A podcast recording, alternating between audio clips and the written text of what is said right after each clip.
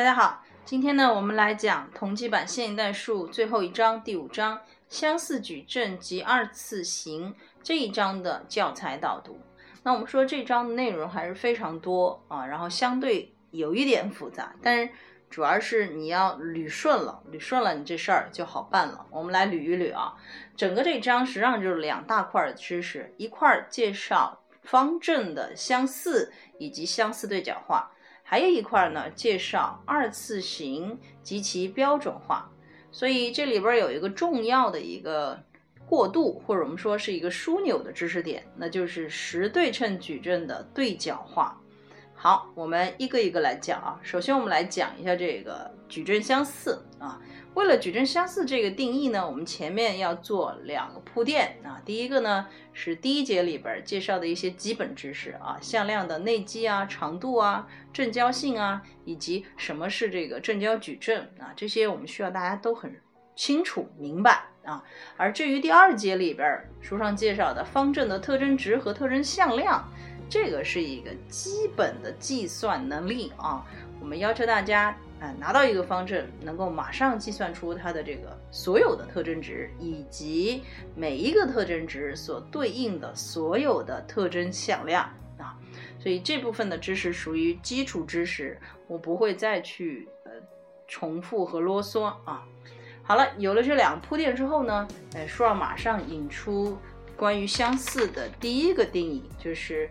A、B 两个矩阵如果是同阶方阵的话啊，如果存在可逆矩阵 P，使得 P 逆 AP 等于 B，我们就称 A、B 呢是相似的啊。相似矩阵有一个很好的性质，那么就是它什么呢？它的这个特征多项式是完全相同的，也就是我们马上可以知道，哎，它的这个特征值啊，包括它的重数也是一模一样的啊。那这个定理呢，只是个性质啊，嗯是。另外一个角度来说的话，就是说它的反方向的一个这样的，呃，说法是错误的。也就是说，如果两个方阵特征值完全相同，我们不能够说它们两个一定相似啊。所以，请大家去呃找一些反例啊，这是我们反复在现代课上说过的，就是要多举例子啊，然后呢多去思考啊。好，那么我们说前面两个矩阵相似定义好了之后。做一个推进，我们下边来定义什么叫做一个方阵能够相似于一个对角矩阵。所以这个定义从字面上就能够直接理解，我们不多说了啊。紧下来的给什么呢？给了一个 n 阶方阵能够和对角阵相似的充分必要条件是。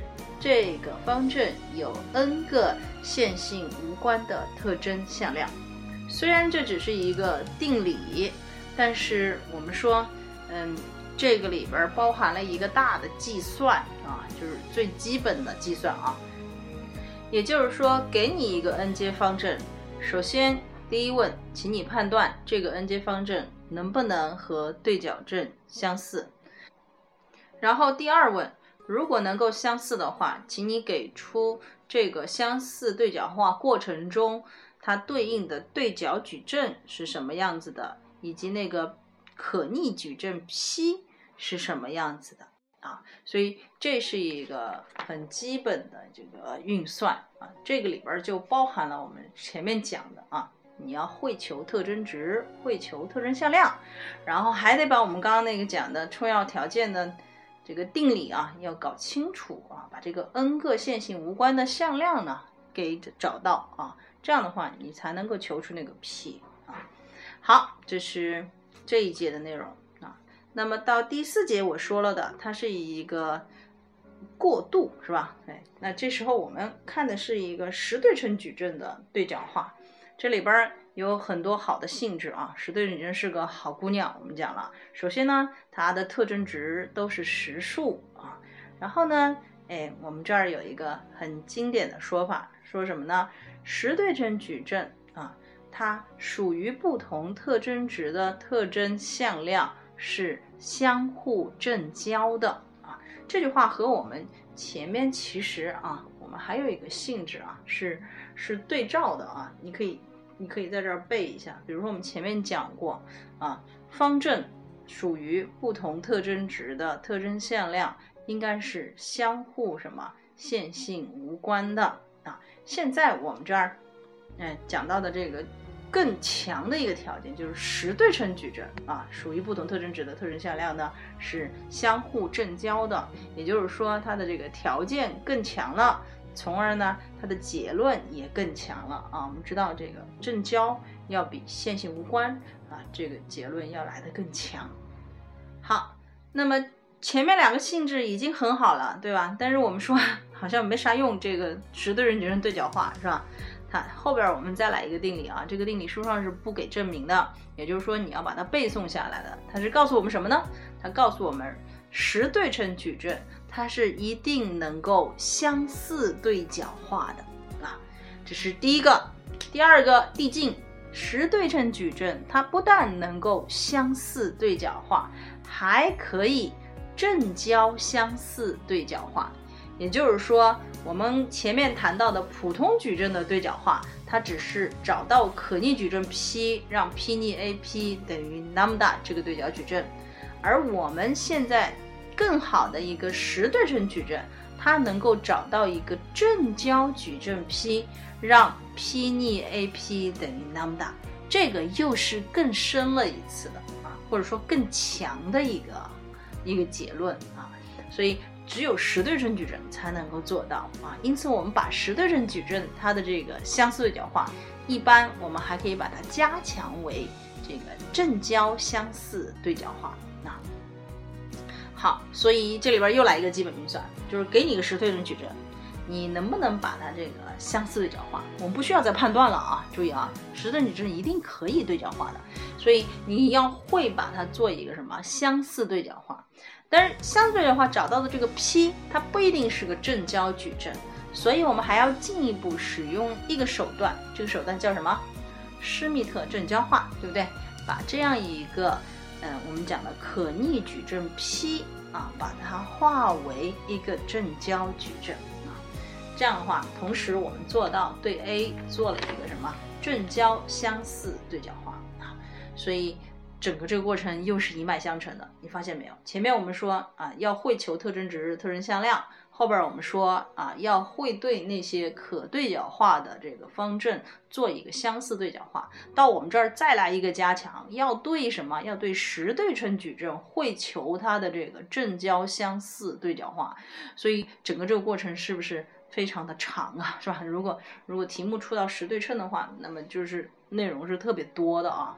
但是我很遗憾的告诉你，它就是要出到这儿啊。为什么呢？因为我们下一节里边要谈到的二次型也是一定会考的啊。二次型呢，它实质上就是对应着我们这个实对称矩阵的正交相似对角化。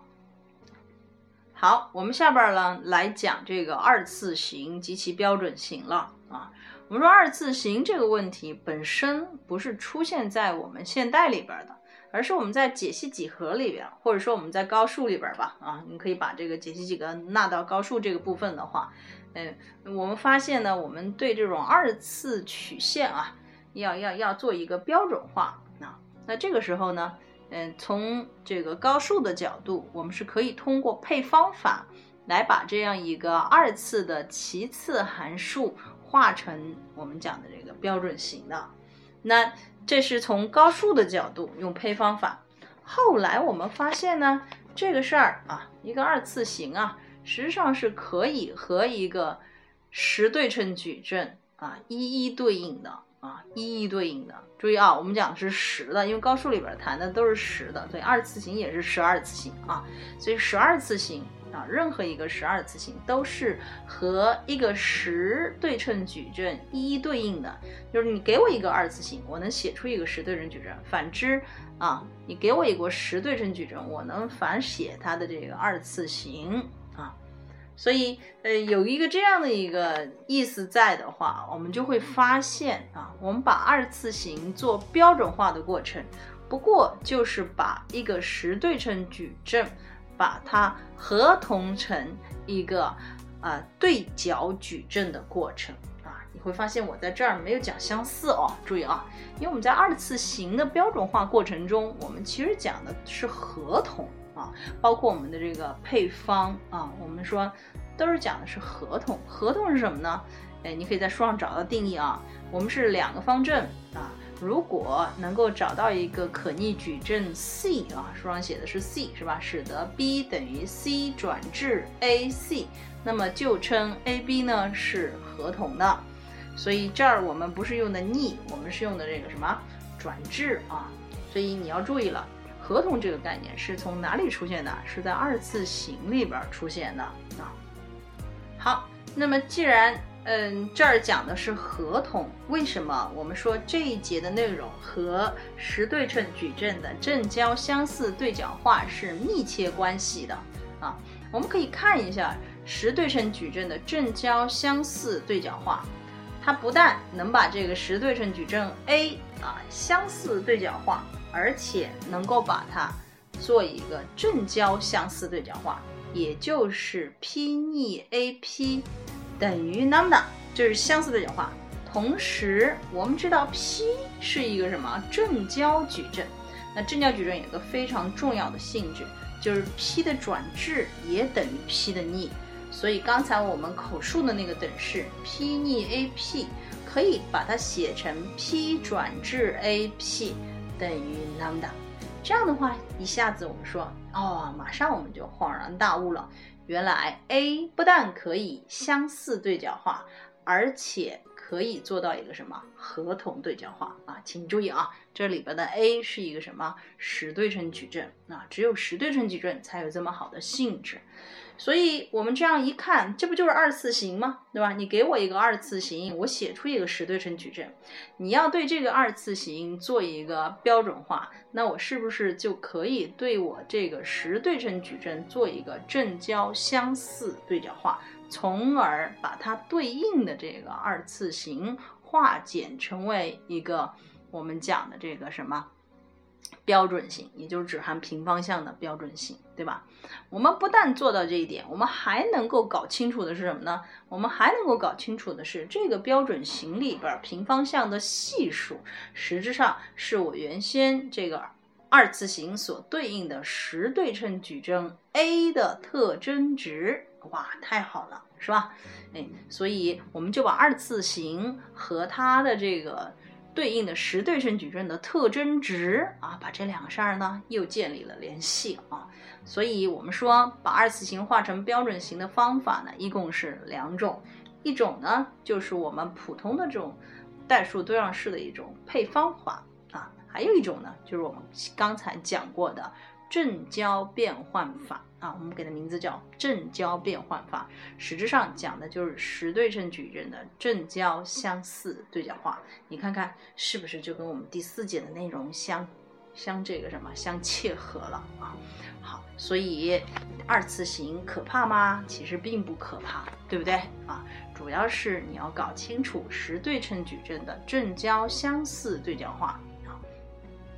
好。我们在这个这章的最后一节还介绍了正定二次型，这个我们不多说啊，大家只要注意就是它的定义是吧？就是说你任意找一组值 x 一到 xn 啊，不全为零的啊，如果我们能够始终保证这个二次型是恒大于零的。啊，那么我们就称这个二次型是一个什么正定二次型？那么它所对应的这个十对称矩阵 A 呢，我们叫它正定矩阵。因此，呃，一个正定矩阵啊，首先它得是一个什么？是一个对称矩阵啊。好，嗯，就讲那么多啊。那关于它的这个接下来的定理啊什么的，我们不再。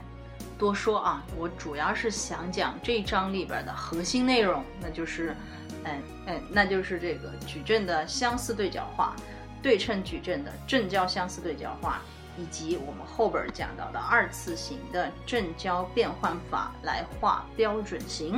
啊，这章我们就讲到这儿，同学们，我们整个线性代数的内容就讲完了。嗯，我们说线性代数是个球啊。那里边呢，嗯，知识点很多啊。为什么说它是个球呢？哎，就是说它的任何知识点之间都是可以有联系的啊。所以它是这个需要你融会贯通的。所以刚开始学的时候你会比较苦恼啊，有点这个啰嗦是吧？什么都有是吧？什么很琐碎啊。但是到了后边你会发现，当你把这些内容都掌握清楚了，哎，这个球啊，你把它玩顺了的话，这个球是很好用的。也就是说，在我们最后考研的这个试卷上，你是完全可以考虑在这个学科上拿上满分的啊。所以，嗯，我们衷心的祝愿大家啊，在这个最后的考试里边，现在这章能够。拿满分啊，好吧，今天就讲到这儿啊，我们下一次再见，拜拜。